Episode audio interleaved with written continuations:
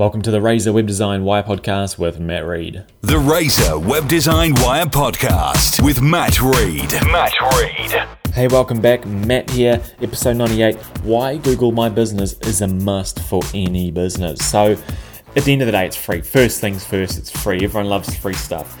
So, go to business.google.com and make sure that you have created a Google My Business listing. Basically, what it is is like a directory listing for your business on Google search, and it's great for what's called local searches. So, if you've got a local store, for example, you're a local business, if someone searches in your area for what you do, you are far more likely to show up because you have a Google My Business listing. Google knows where you are, they know you're based there, they know your operating hours, they know that you do X, Y, and Z. So if someone searches that, then you're more likely to show up. Now, what I suggest you do is for a start, go and set up the page. You need to verify it. But then what I suggest you do is once you've got it set up, go and fill it in. Fill as much as you can, and you can put a lot of details into those pages, including your logos and photos and videos and things like that. Then going forward, what you should be doing is getting customers to place reviews on your page.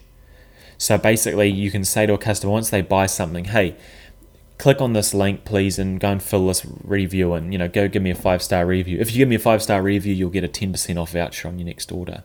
You know, if you can get 5, 10, 20, 30, 50, 100 five star Google My Business reviews, and then someone searches in your local area for your business and they see you've got, again, 10, 20, 50, 100 five star reviews, it's sort of like a no brainer. I'm sold you know what I mean? Like that's that's how powerful it can be. So go and get that page set up. Get your customers reviewing you. Get get five star reviews. Get as many as you can on there. And then ask people to obviously give you reviews too. And over time, you'll find that you'll start to come up on that list really high because you've got good reviews and you've got a profile that's obviously well developed. You've added more information to it as well. Another little quick thing that you can do, and that I do as well for one of my businesses, is post updates often. So at Christmas time, at New Year, it might be you've got a special, it might be you have a new staff member, for example, you can go and post onto your Google My Business page what's called updates. So stuff that's informative, that shows you're active, that adds value. It might even be that there's a new legislation or a bit of news in your industry that you can promote and say, hey, look, this has happened, you know, we can help solve this for you. So that you can post on it just like you'd post on a Facebook page.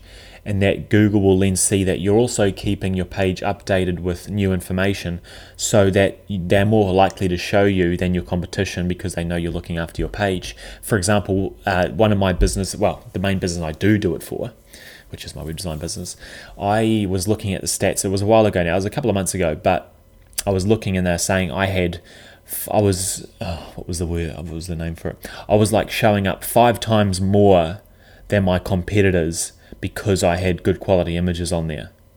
So they sort of were saying to me, look, Matt, you're doing well. You're coming up a lot more. We're putting you up more because you've got information on this page. You've got good information on this page. So there you go, black and white. That's what you need to do to help get yourself up higher on Google search by using Google My Business. Anyway, that's Matt from the Razor Web Design Wire podcast, and thanks for listening. Cheers. That was the Razor Web Design Wire podcast with Matt Reed. For more, visit razorweb.co.nz.